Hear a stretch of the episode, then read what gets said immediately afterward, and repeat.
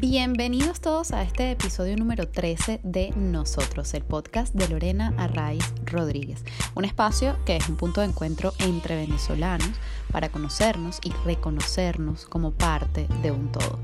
Nuestro invitado de hoy es Angelo Bello, un emprendedor y empresario venezolano que ha montado la tienda de cachitos más famosa de Madrid, La Cachitería. En este episodio, Angelo nos cuenta su historia, su infancia en el llano venezolano, su paso por la academia militar, sus inicios en la hostelería en Venezuela, su llegada a Madrid, su primer trabajo buzoneando hasta conseguir montar su propio negocio.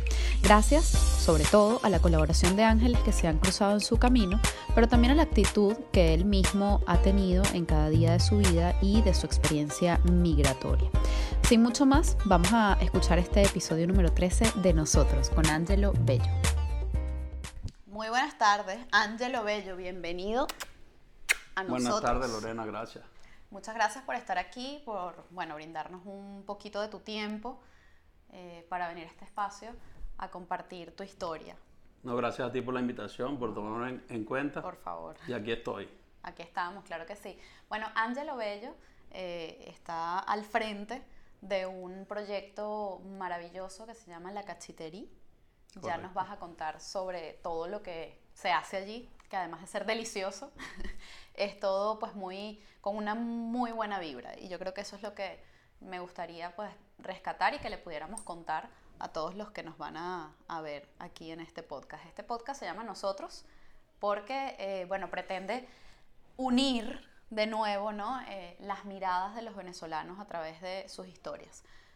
Quisiéramos aquí pues conocer más a la gente que está poniendo su granito de arena, que está trabajando en cosas pues que lo hacen feliz eh, con sus dificultades, pero eh, bueno, aportando, siempre aportando y sobre todo pues construyendo país también, ¿no? Desde donde sea que estemos. Así que bueno, bienvenido de nuevo. Lo primero que quiero decir es que bueno, tú, Angelo, eres un luchador, un soñador, un trabajador. eh, así te definimos nosotros. ¿Cómo te defines tú? Bueno, no me defines muy mal, de verdad, para lo que yo siento que soy y lo que somos nosotros, porque somos Eso. todos nosotros. Muy bien ahí, gracias. No, no, no, es que es así y muy bien el nombre que le has, eh, a- a- le- que le has colocado a este grupo, a estas actividades, a estos reencuentros, a estas reorganizaciones de, de- de relatos, de opiniones, de, de experiencias Así es. en un nuevo país, en la mayoría de nuestros casos, acá en España. Eh, y sí, creo que soy una persona luchadora, visionaria, un poco de todo, un poco de soñador también, como muchos otros. Y bueno, lo importante es que hasta ahora todo no se ha quedado un sueño, sino que he tratado o hemos tratado de llevarlo a la realidad todos los días. Todos los días estamos trabajando, todos los días estamos tratando de inventar cosas nuevas, productos nuevos, eh, tratar de escuchar a nuestros, bueno, principalmente a nuestros a nuestros paisanos, a nosotros, valga la cuña, a No, nosotros, muy bien, muy bien. porque es ahí donde está la mayor, la mayor experiencia, la mayor aceptación, la mayor crítica. eh, y bueno, al final nos debemos a todos ustedes, a ese cariño, a esa aceptación, a ese apoyo y más que, bueno, es agradecerles de verdad a todos ustedes, porque sin ustedes, nosotros no, no seríamos posibles, pues la cachitería no existiría, sería una cafetería más, una panadería más, y creo que actualmente no es así, somos mucho más que una cafetería, somos un templo, somos un movimiento, a veces me gusta llamarlo así también. Qué bonito, qué bonita Y- imagen. Sí, y es gracias a ustedes que podemos lograr todo eso a diario y que bueno, que ahí estamos para seguir recibiéndolos todos los días, eh, lograr hacerlos viajar por un ratico para que luego puedan seguir con esa lucha, con ese trabajo, porque todos aquí estamos luchando y trabajando muy fuerte porque me consta de primera mano, porque lo vemos todos los días, lo escuchamos de otras personas, relatos. Y bueno, ah, yo estoy a la orden allí.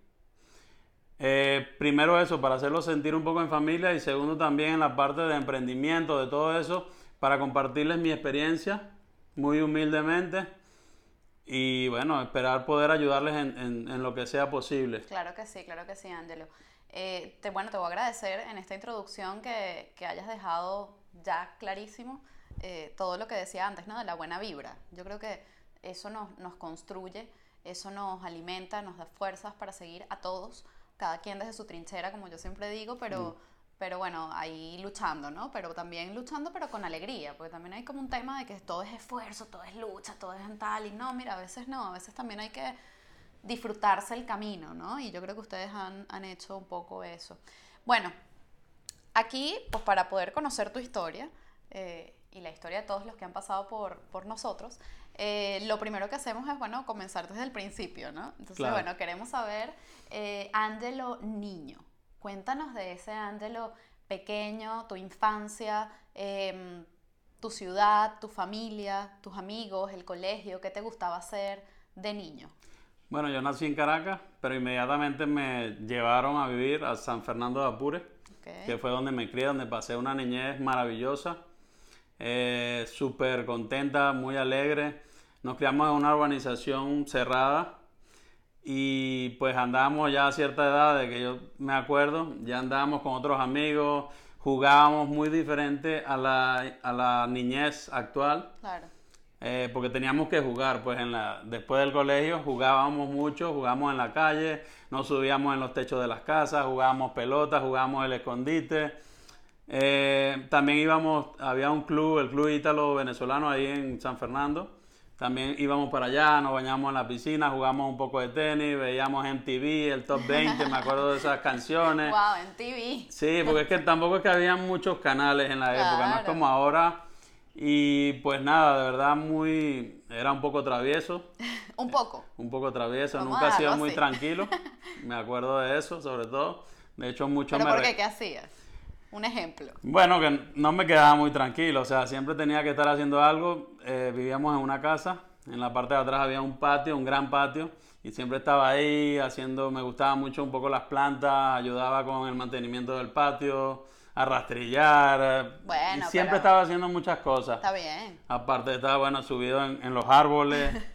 En la mata de mango. Eh, habían tres matas de mango, unas matas de coco, o sea, de verdad que sí, fue una infancia muy alegre, muy... Qué bonito, qué bonito. Yo creo muy divertida. Además eso ayuda a construir el carácter, ¿no? No es lo mismo esas vivencias en la naturaleza, en el día a día, que, que de repente lo que decías, hoy los niños que están quizás más en, en las pantallas, ¿no? Sí, es como un tema súper recurrente. Bueno, y ok, en San Fernando de Apure, eh, después fuiste creciendo. Eh, ¿Una familia tienes hermanos? Sí, tengo hermanos y, bueno, tenía padre y madre. Mi padre falleció hace algunos años, pero sí, pues siempre estuvimos todos juntos en la misma casa. Bueno, ¿y con tus mayores, menores, tus hermanos? Yo era el segundo, mi hermano mayor falleció y luego vienen tres hermanos más. Un hermano que es médico actualmente y dos hermanas que están acá en Madrid eh, una avionalista, la otra psicóloga, bueno, pero están en actividades diferentes a, a sus profesiones en este momento, como todo. Como nos ha pasado a muchos, sí, pero bueno, lo importante es que están echándole pichón, ¿no? Sí, Yo creo que eso es lo, lo, más bonito que tenemos que rescatar de todo esto que nos ha tocado vivir. Eh, luego fuiste creciendo, la adolescencia quizás fue compleja o no, no sé cómo te sentías, luego la universidad, o sea, cuéntanos ese tránsito, ¿no? De la juventud, porque yo creo que en la, en la, en la niñez se forja gran parte de nuestra personalidad y de nuestra, bueno, gustos valores, también, los valores, correcto. Y luego en la adolescencia y en la juventud primera, eh, porque somos jóvenes todavía, ¿ok? Cuidado. Adultos jóvenes. Exacto. Eh, adulto contemporáneo, dirían por ahí. Bueno, este, se va formando ya más el carácter, ¿no? Es como más, estas son mis posiciones, estos son mis valores, estos son mis principios. Eh, ¿Cómo fue ese tránsito de tu adolescencia y tu juventud? Bueno, de verdad mi adolescencia fue igual de tranquila, de dinámica, divertida, no tengo ningún mal recuerdo de ella. Eh, bueno, luego me tocó lo que escogí para estudiar, era, yo era militar no sé si lo sabía. No. Soy teniente retirado de la Guardia. Estudié cinco años en la escuela, en la, bueno, el primer año en Maracay, los otros cuatro años en Caracas. Quería hacer mi vida, mi, eh, una carrera militar porque le tenía mucha admiración y mucho respeto a los militares de la época. Y bueno, lamentablemente luego todo eso cambió como la mayoría de nuestras instituciones en, en nuestro país y decidí retirarme. Ya tenía tres años de graduado y decidí ¿Eso fue en retirarme. qué año? Yo me gradué en el año 2005 y me retiré como en el 2008. ¿Y qué hiciste cuando te retiraste? Porque claro, si, si tenías como todo tan claro, ¿sabes? En plan, quiero hacer esto, y luego, bueno, te retiras y ¿qué haces? ¿Cómo fue ese proceso? No, bueno, de verdad no, no, dudé, no dudé mucho en que tenía que retirarme, porque ya lo que estaba viendo allá afuera en la, en la vida profesional, como la llamábamos, no era lo que yo quería o lo que había visto desde la escuela. Que sabe que siempre las escuelas son muy, eh, bueno, la formación, todo es un poco más utópico, más lo, lo correcto, cómo va a ser la vida profesional. Y me conseguí con algo totalmente politizado, totalmente diferente. O sea, además en el 2008, ¿no? Que, que igual fue un año Sí, complejo. sí, todos esos años. Entonces, es cuando decido retirarme y monté un negocio inmediatamente en el, en el Paraíso, en el Club de la Ah, Guardia, mira. al final del Callejón Machado, Sí, en el sí. Club de la Guardia. Yo vivía cerca, ¿eh? Bueno, monté una cafetería, se llamaba Il Café Italia, Ok. porque somos descendientes de italianos. Entonces, bueno, le puse ese nombre. Ahí hice amistad con unos portugueses que tenían unas panaderías, bueno, una de, la- de varias que tenían, la tenían muy cerca ahí de la Plaza Madariaga, ya Ok. casi saliendo para la autopista. Arte Pan, Juan Pita, muy alegre. Entonces hicimos, hicimos inmediatamente amistad. Ell- Ellos me financiaban algunos productos durante 15 días, iba, compraba, pagaba, compraba, pagaba, surgió una amistad. Empezamos a jugar dominó entre ellos, que eh, por lo general los portugueses son bastante cerrados. Oye, los italianos también, ¿eh? Cuidado. No, no, pero de verdad, bueno, tal vez yo ahí no lo había visto porque yo pertenecía un Claro. poco, pero me abrieron las puertas, empezamos a hacer amistad y esto, y es cuando surge la oportunidad. Ellos estaban vendiendo acciones de una de sus panaderías en la California, en. Latin Pan. Entonces me ofrecieron si quería formar parte del equipo para que trabajara en ella también al mismo tiempo y acepté. ¿Y seguías con tu cafetería? No, vendí la cafetería y me fui y me dediqué de lleno a la, a la panadería. Ok. Ahí estuve alrededor de tres años junto con otra persona, con Julio, otro descendiente italiano también. Levantamos la panadería en, en dos, tres meses y, y de verdad íbamos muy bien, pero bueno, la situación del país comenzó a cambiar. Y es, bueno, antes de eso me voy con ellos mismos a, otro, a un restaurante en Los Chaguaramos Ok. que luego también eh, teníamos un proyecto de convertirlo un poco en sportbook.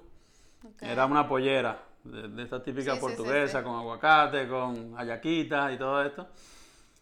Y ahí estuve un año también con ellos, pero es cuando ya decido retirarme, bueno, retirarme del, del país en realidad. Y tenía un proyecto con un familiar en República Dominicana. Ok. Entonces empecé a viajar para República Dominicana, específicamente para La Vega, cerca de Santiago de los Caballeros. Es un pueblito. Y montamos un pequeño negocio. bueno, También de comida. También de comida. Se llamaba Más 58, Food. Market. Entonces, allí... Qué bonito, ¿no? El guiño de, Sí, del sí. número. Y ahí, ahí estaba un primo, estaba al frente del negocio, duró un año lamentablemente, bueno, y lo, tu- lo tuvo que cerrar. Yo, yo viajé al comienzo para abrirlo, luego me, me desprendí del negocio porque iba- la idea era que lo llevara mi primo, porque ya teníamos planeado venirnos a, a España, a Madrid. Y bueno, a- nos vinimos y aquí estamos desde... ¿Y cómo, cómo pasaste, eh, o sea, por qué al salir de la, de la guardia eh, dices voy a montar un, un local de comida, o en este caso era una cafetería? Es decir, ¿siempre habías tenido como esa vena con el tema hos- hostelero, como dicen aquí, eh, de montar algo propio en ese ámbito, o fue alguna oportunidad que surgió? O Bueno, la, la verdad es que no lo recuerdo del todo. Yo creo que yo había trabajado un- unos meses allí en el, en el club y había visto un poco la necesidad de, de una cafetería un poco mejor montada de las que habían, que las que habían estaban por el área de la piscina, pero no eran muy completas. Entonces yo quería montar algo un poco más bonito y de hecho el local lo hicimos de cero porque ni siquiera había nada en ese espacio. Me dijeron, mira, aquí es que la puedes hacer y hubo que hacer completa la estructura y todo el, el local desde cero porque no, no había nada. Bueno, o sea que, pero igual fuiste visionario, porque al final mira dónde estás hoy, ¿no? En- en- Bueno, que- yo creo que todo eso ha formado parte de lo que somos actualmente. eh, y todo es experiencia, todo ha aportado un poco, sí, aprendizaje, proveedores, productos, más o menos lo que le gusta a la gente, cómo atenderlo. Ahí aprendí un poco de manera empírica a preparar cafés. Y bueno, luego... Es un arte, ¿eh? Lo de preparar café. No, no, es un mundo. O sea, la gente cree que servir un café, no, no. Sí. Y luego, bueno, antes de venirme, también hice un, pequeño curso en la Escuela Venezolana del Café allá en Caracas. Y bueno, ahí comprendí algunas cosas que no me salían bien en ese momento con algunos cafés, porque claro, no lo estaba haciendo de la mejor manera. Erika, ah, ya entendí porque no, no, me no, salió. entendí muchas cosas en ese curso. y bueno, Todo, todo ha funcionado, todo nos ha servido para, para llegar a donde estamos. ¿En qué año llegaste a Madrid? Yo llegué en el año 2017. Ok, hace casi tres, ¿no? Dos añitos. Exacto, sí, en, octubre del 2017. Que me acuerdo que también fue una, ahora que, lo, que me hace esa pregunta fue un poco difícil. Yo dije, hombre, hasta salir de nuestro país es complicado, porque ese día recuerdo que cuando estábamos ya en el avión, eh, nos vamos a la cabecera de la pista y no, nunca despegamos, entonces no entendíamos qué ocurría y luego nos llevaron de nuevo al, al andén y bueno, nos tuvieron un rato más dentro del avión y al final tuvimos que desembarcar y nos llevaron a, bueno, a los hoteles ahí de La Guaira, de Maiquetía. ¿Y qué pasó? Nunca se supo, pero algún desperfecto del avión. Y bueno, salimos fue al día siguiente, en ese mismo avión también, que ya aparentemente estaba todo... Bueno, bueno aparentemente no estaba, porque si no, no estaríamos aquí. Claro, claro, bueno, menos pero hasta eso, hasta eso, fue un poco difícil salir incluso de, de Venezuela. Bueno, pero llegaste y aquí estás. Y aquí entonces tú llegaste a Madrid eh, y dijiste, ahora yo voy a seguir por este camino eh, del tema hostelero. ¿O venías ya con una idea? ¿O comenzaste a hacer otra cosa? ¿Cómo fue ese camino de reinvención aquí una vez que llegaste a Madrid y dijiste, ajá, ¿y ahora qué hago? Bueno, una vez que llegué, o sea, lo que sí tenía claro era que había que hacer cualquier cosa. Eso lo tenía muy claro y que bueno, estando en la calle haciendo cualquier cosa, iban a surgir ideas o oportunidades de hacer algo. Por lo general siempre uno busca lo que más conoce y ya yo venía con el tema de hostelería, panadería, cafetería, que creo que se me estaba dando bastante bien en, en Caracas. Y bueno, de hecho mis primeros trabajos fueron, el primero que tuve, como al mes que llegué o un poco menos, fue buzoneando para una clínica dental, metiendo la publicidad en los buzones todo eso que consigues a veces cuando vas a buscar la, ese poco Eso que la gente no ve y lo tira en la papelera. Ese trabajo fue el primero que tuve. Eh, al mes aproximadamente, un gran amigo de Venezuela que estaba aquí, Raúl, que estaba en un call center, me llamó y me comentó que estaba la, la oportunidad de, de, entrar allí y también logré entrar. Eh, ese trabajo lo hacía más los fines de semana, seguro, y dos días de la semana. Y entonces lo compaginé con el trabajo de, que tenía de publicidad. Y me quedé con ambos. Y eso sí, trabajaba de lunes a lunes, porque si no estaba en una cosa, estaba en la otra. Pero de verdad que me, me, iba bien, me daba para cubrir todos los gastos. Incluso pude pagar algunas cosas que, que debía de antes. Y bueno, en ese mismo trabajo de la publicidad en el barrio del Pilar es cuando conozco a un español, Antonio, de la panadería Montipan, porque nosotros primero nos llamábamos Montipan, lo conocí allí por medio de esa, mismo, de esa misma actividad. Y entonces él me ve y me pregunta que si quiero, que si me gustaría montar una tienda de esta. Yo le dije que sí, porque ya yo más o menos había estado en ese mismo ramo, en ese mismo sector en, en mi país. Y bueno, me ayudó muchísimo, bastante, me ayudó bastante, porque de verdad no tenía ni siquiera el dinero para, para montarlo y me ayudó con proveedores, me ayudó con algunos pagos incluso, eh, con e, algunos equipos, etcétera. Fue un poco tu ángel de la guarda, ¿no? no, no, de verdad que sí, de verdad que sí. Y bueno... Bueno, Antonio, gracias. ¿eh? Gracias, Antonio. y bueno, cuando a, los meses, porque arrancamos vendiendo solo bollería en Montipan, sin mesa, ni silla, ni nada. El Montipan es como una franquicia, ¿verdad? ¿O no? no es una franquicia como tal. Pero hay, actualmente hay dos. Hay varias. yo ah, había sido la tercera. Hubo una cuarta, pero no funcionó. Y la tercera que fui yo, bueno, eh, cambié a cachitería. Porque metimos productos venezolanos y, vimos que estaba dando un buen resultado. Y que estaba teniendo mucha aceptación, principalmente con nosotros, con nuestra con nuestra, nuestros paisanos. Me encanta que me hace publicidad al podcast aquí. Esto no está pagado, ¿ok? No, no, para nada. Así que te lo agradezco. No, no. Mira, y cuéntame una cosa, Angelo. En ese trayecto, ya vamos a retomar ahí cuando Montipan se convierte en la cachitería, eh, pero en ese trayecto, tu vida familiar, personal, eh, ¿cómo era? ¿Tú, ¿Cómo te sentías también? Porque la emigración eh, es, es dura, ¿no? También, o sea, a veces, a- a- cada quien tiene su experiencia, pero digamos, fácil, fácil tampoco es, ¿no? Entonces, ¿cómo, No, bueno. ¿cómo lo viviste? Fácil no es, pero tampoco es imposible, como me gusta decirlo muchas veces. Bueno, y a veces yo me siento un poco mal, ¿Por porque qué? en este tipo de preguntas, eh, o sea, sí, más o menos les he contado un poco de mi vida y yo nunca he tenido malos momentos en realidad. Bueno, qué Y bueno. a veces me siento un poco mal contando esto porque la gente a veces piensa que uno, ¿sabe? No le gusta mucho eso, no sé por qué. Pero es que yo creo que al final todo es actitud, ¿sabes? Eso es Yo verdad. me sigo sintiendo venezolano, por supuesto, porque lo soy y lo siento.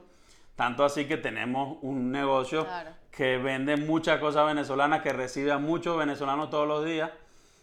Y que además trabajan venezolanos. Claro, por supuesto, no, toda nuestra plantilla es de venezolanos, ahí no ha entrado ninguna otra persona de otra nacionalidad. Pero lo que te quiero decir es que yo cuando viajo para acá con mi familia, eh, yo estoy enterado de que Con tu familia, esposa e hijos, dos, tres, ¿cuántos dos hijos, sí, un niño hijos. y una niña, ¿Cómo se llaman? eh, Alessandro y Adara. Ay, qué bellos nombres, muy bien. Muchas gracias. No, y son un ¿Cuántos amor. años tienen? Eh, nueve a Alessandro y seis a Adara, la niña. Wow, qué Niño y rico. niña ya, sí. Bueno, muy bien. Entonces, perdón. Bueno, no, no te preocupes. Cuando, o sea, cuando yo, eh, y se lo digo a algunos paisanos casi todos los días que sale el tema, estamos aquí y ahora. Así es. Nosotros estamos aquí y ahora. Y es difícil, eh, de verdad que es difícil decir y hablar así de manera tan desprendida, pero es que es la única forma que lo logremos, de verdad, porque si no vas a estar con un pie aquí y un pie en otro lugar, sea el que sea Y al final no estás ni aquí ni allá. no estás ni aquí ni allá y yo creo que eso también ha sido parte de- del logro de lo que hemos hasta ahora alcanzado es eso, que estamos centrados en lo que estamos haciendo, en el país que estamos, obviamente extrañamos cosas también de un país que ya no existe porque es una verdad. realidad, lo que extrañamos, lo que vivimos ya Eso no existe. Y pues nada, eso es un, un bello recuerdo, una bonita experiencia que no- eso ha construido lo que somos actualmente. Así es. Y ahora, bueno, nos toca, como le tocó a nuestros, algunos de nuestros antepasados, la mayoría, porque tú con esa cara, tú no desciendes Pues- directamente de los indios. Pues yo te cuento, te cuento que yo nacionalidad española ni europea tengo, ¿eh? Cuidado. pero algo tienes. Bueno, claro. Así sea de un bisabuelo, Colón, ¿sabes? Colón llegó a Venezuela. No, pero así sea de un bisabuelo, porque si no, tendrías otros rasgos. Hasta, hasta donde llegan mis te- conocimientos. seguro no, que pasas aquí habrá. desapercibida hasta que hablas. Sí, sí, sí, alguno habrá seguro, sin Bueno, duda. por eso te lo digo. Entonces, ahora nos tocó a nosotros comenzar de nuevo en otro país. Y bueno, gracias a Dios también que tenemos pedigrí, porque de verdad que venimos de una gran nación. Somos los que estamos aquí, la inmensa mayoría, la gran mayoría, somos, volvemos, somos unos luchadores y estamos dejando nuestro país eh, bien en alto, Así de verdad es. con nuestro comportamiento, con nuestra manera de trabajar. Ya hay sitios donde no habíamos, donde no habían penetrado los venezolanos en esos puestos de trabajo en algunas empresas. Y ya estamos Y ya estamos lados. allí. O sea, yo cada día me asombro más de, de lo que estamos logrando, de lo que estamos es. haciendo. Y al final se traduce en que estamos dejando bien en alto a nuestro país, a nuestro tricolor. Así es, así es. Yo, de hecho, eh, nosotros nace un poco también por eso, ¿no? Porque uno comienza a ver gente, eh, paisanos, gente venezolanos como nosotros y dices, wow, esta persona mira dónde está, mira todo lo que ha hecho. Experiencias muy positivas y experiencias también que han sido más duras, pero que luego lo superan y dices, es lo que decías, ¿no? Es cuestión de actitud. Y Sí, eso sí. es muy importante. Y nosotros por eso quisimos recopilar, ¿no? Todas estas historias aquí, así que eh, eso que estás diciendo es básico. Yo creo que No, es no, y, a- básico. y admiro, por ejemplo, voy a citarlo aquí, que tampoco nos está pagando por esto, pero el caso de Fernando de Antojo Araguaney, que yo no sabía que él había comenzado en el metro vendiendo Sí, los quesos. señor, y míralo, quesos dónde está y ahora ahora. está en Polar. Y a veces yo me Polar siento, a veces yo me siento un poco mal por eso, porque yo comencé de una vez con un negocio pequeñito, pero ahí No, comencé, no, no. ¿sabes? Fernando va a venir para acá también, lo tenemos ya pautado, así que cuidado, escuchen bien, va a estar con nosotros Fernando también de Antojos Araguaney, empresa que ahora ha comprado Polar. Eh, eh, gracias por, por, mencionarlo, eso habla no, también no, muy bien y, de ti. No, no, y de verdad que... y- Pero además te quiero decir que no tienes que sentirte mal. Es decir, no, no, de verdad, esto, esto, es, un, esto es un tema. Y, y me ha pasado con mucha gente que es como, oye, pero yo de verdad no le he pasado mal. Y entonces hay un tema de un sentimiento, una especie de sentimiento de culpa. De, eh, pero bueno, yo no le he pasado tan mal. Y es como, pero no pasa nada. O sea, cada quien tiene su historia, cada quien tiene su experiencia de vida. Y es maravilloso que tú, desde tu experiencia, puedas aportar lo mejor de ti. No tiene que irte mal en la vida para tú poder aportar algo. Claro, o sea, no. Es así, es así. Y bueno, y es eso, y por eso también últimamente he subido algunas fotos con otros paisanos que tienen negocios y le coloco, no, bueno, no es un hashtag, pero le coloco, entre paisanos no competimos, forjamos alianzas y ganamos todos. Así es. Porque en realidad Qué eso es lo que eso es y, y Madrid es muy grande, España es muy grande, Europa lo es más y cabemos todos nosotros, Así así todos vendamos Cachito. cachitos, por ejemplo, pequeños que también vendemos muchos. Eh, yo pienso que cabemos todos aquí, eh, los influencers, los youtubers, o sea, hay espacio para todos, los que también hacen eventos, que también he visto muy de cerca ese trabajo que es bastante difícil, por cierto, esa logística para traer a un artista, a nuestros artistas venezolanos, Así. presentarlos. Y luego veo a veces un poco de saboteo, bueno, no quiero caer en esas cosas, pero entre nosotros mismos. Y yo creo que si unimos esos esfuerzos, eh, nos va a ir mucho mejor. Claro que sí, claro que sí. Bueno, siguiendo un poco en esa línea de tu historia, eh, entonces, Montipan, ¿cómo se transforma en la cachitería? Bueno, se transforma en la cachitería porque ya este Montipán, este tercer Montipán, era muy diferente al resto, porque tan solo por el hecho que ya éramos un poco cafetería. Teníamos una gran máquina de café, eh, teníamos una barra, que eso no lo tenían las otras tiendas, que eran más panadería, ¿sabes? Que tú entras, compras el pan, compras cinco mini croissants, dos napolitanas y te vas. Y te vas, claro. No, ya esta te podías sentar, te podías tomar un café, entonces empezaron a pedir desayunos y todo esto, tostadas, en el caso de los españoles. Y bueno, luego cuando vemos que, hacía falta algo más, que no podíamos ser solo bollería y queríamos diferenciarnos, es cuando em- empezamos a meter productos venezolanos y a trabajar con chucherías y todo esto, aparte de la panadería. Eh, en este momento se corre un poco la voz entre la comunidad paisana y ya le estábamos causando problemas a los otros Montipan porque los venezolanos venían Iban al otro. iban a los otros a las otras tiendas Ah, buscándonos wow. entonces me llamaban mira Ángelo que trata Que nosotros mira, habíamos deja de vender zambas y cocosetes porque yo aquí no nosotros tengo. habíamos creado también un- una cuenta de Instagram independiente. Me acuerdo después de la visita de Patti Cardoso que me sugirió que abriéramos una cuenta. Y bueno, ent- entonces, pero había confusión, había confusión Claro. porque la gente no sabía, bueno, pero Montipán, pero sí, pero no, pero sí vende cachito, no vende. Y bueno, como tampoco había ningún compromiso más allá de la ayuda que me, habría, me había brindado Antonio, pero no había ningún compromiso de franquicia ni nada por el estilo, es cuando decidimos en diciembre cambiar el nombre y bueno, obviamente el producto que se había vuelto la estrella del negocio era el cachito y el nombre tenía que ir Claro. por ahí, por esa misma línea. ¿En diciembre de qué año fue esto? Del, del año 2018, Ok. del año 2018. Ok, y de ahí entonces, ¿cómo nacen las demás cachiterías? Bueno, Porque además esto fue increciendo todo el rato, ¿no? Y ahora ya... Bueno, ¿Cuántas tienen? No, actualmente hay, aparte de la donde, donde trabajo yo a diario, hay una más en Atocha. Y próximamente a- es, es lo más seguro que venga una, una tercera tienda. Que no tenemos todavía bien definido la locación. Ok. Eh, bueno, esa misma acontecer diario, ese mismo, esa misma dinámica del día a día y que la noticia se fue regando un poco de los cachitos, de la atención, de los productos, de un pedacito de nuestro país lo podías conseguir en esos pocos metros cuadrados. Eh, me visitaron unos paisanos que estaban en otra tienda, bueno, perdona, era una, en ese momento era un Panaria Ok. que es donde está actualmente la segunda tienda, en la avenida Ciudad de Barcelona 110. Y bueno, ellos estaban allí, pero también se habían enterado de lo que estábamos logrando, de cómo estaba yendo la cosa, y querían diferenciarse también. Entonces, claro, en principio ellos lo que querían era venderme la tienda a mí por completo, la- el punto. Pero yo fui a verlo, me gustó mucho la tienda porque es bastante bonita. Y, y, es cuando les ofrecí la oportunidad de que más bien se transformaran en cachitería y fuésemos socios. Y les gustó la idea y bueno, ya tenemos como ocho meses o diez meses trabajando juntos. Ok, ok. Bueno, ¿y cuál es, digamos, tu visión con respecto a, la cachitería y al, y al, trabajo que están haciendo desde, desde ese proyecto?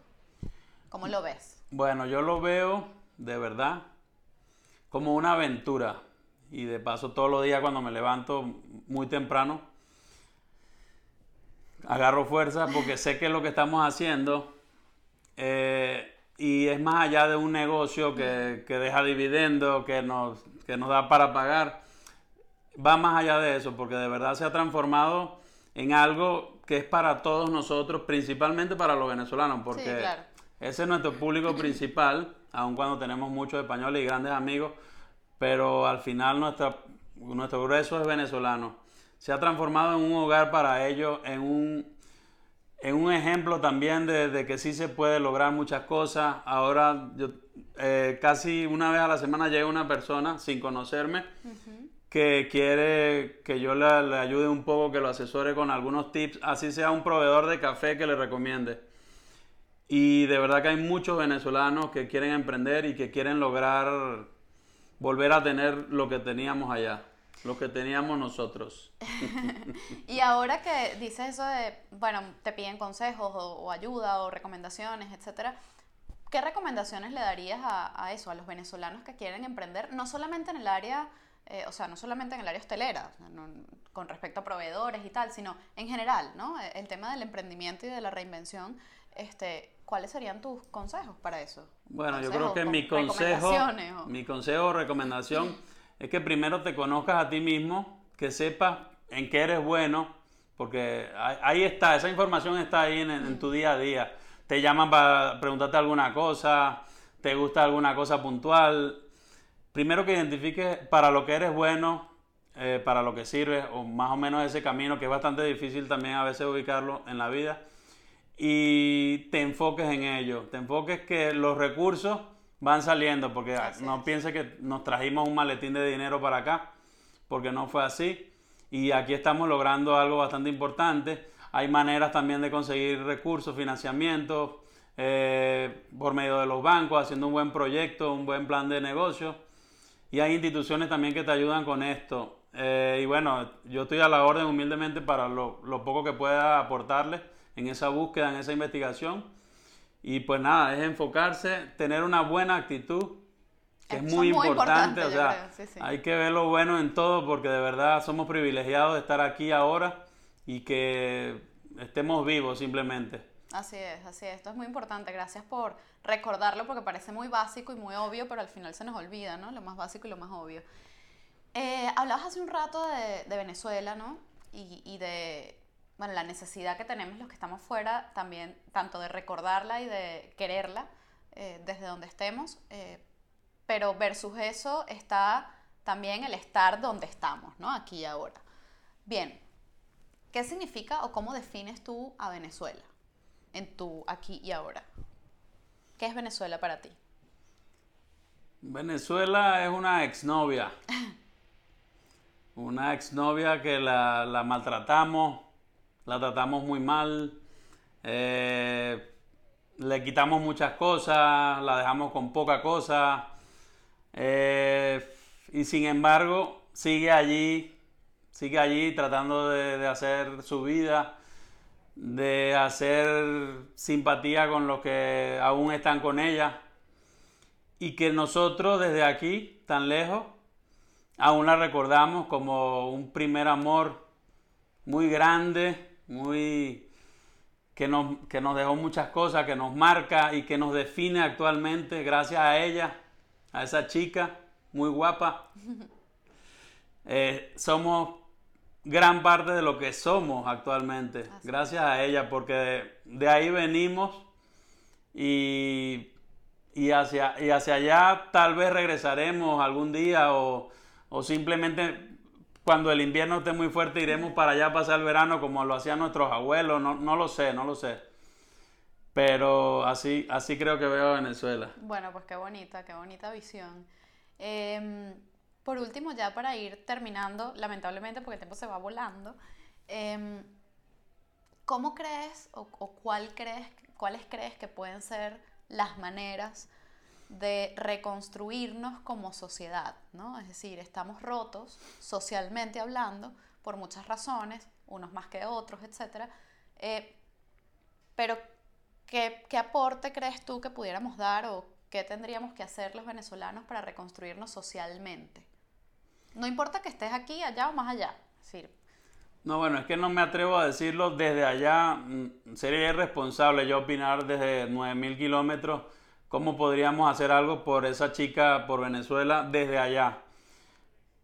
Más bien yo podría decir que desde aquí lo que podemos hacer es agruparnos como una gran manada que somos de, yo tengo un hashtag que es comunidad paisana, agruparnos, ayudarnos, apoyarnos eh, y eso, tratar de ser los primeros ciudadanos en todos esos países donde estemos, en este caso en España, tratar de ser los primeros en todo, respetando las leyes, las normas, la convivencia y bueno, adaptándonos, pero sin perder nuestra esencia, nuestra educación, nuestros valores que son bastante importantes y diferentes a veces al, primer mundo que los ha perdido. O sea, eh, yo creo que eso es lo que podemos hacer.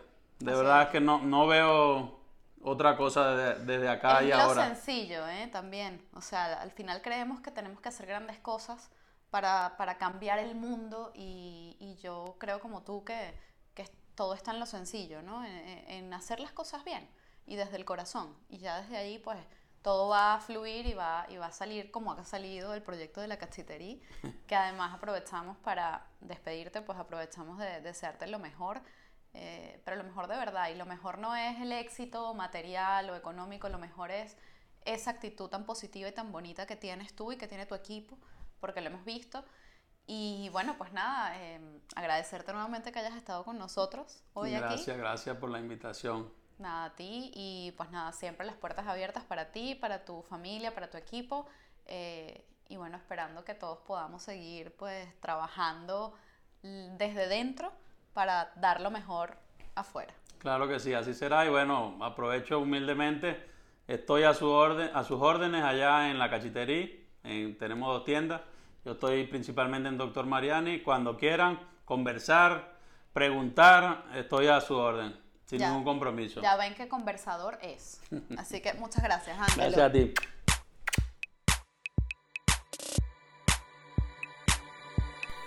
Esto es Nosotros, el podcast de Lorena Arraiz Rodríguez, grabado en los espacios de Paz Estudios en Madrid, producido y editado por La Estrategia como estudio de comunicación, con música original de Diego Miquileno. Recuerden seguirnos en nuestras redes sociales, arroba nosotros, guion bajo podcast y suscribirse en su plataforma preferida. Estamos en YouTube, Spotify, Evox, Anchor, para que nos puedan escuchar en cualquier parte del mundo.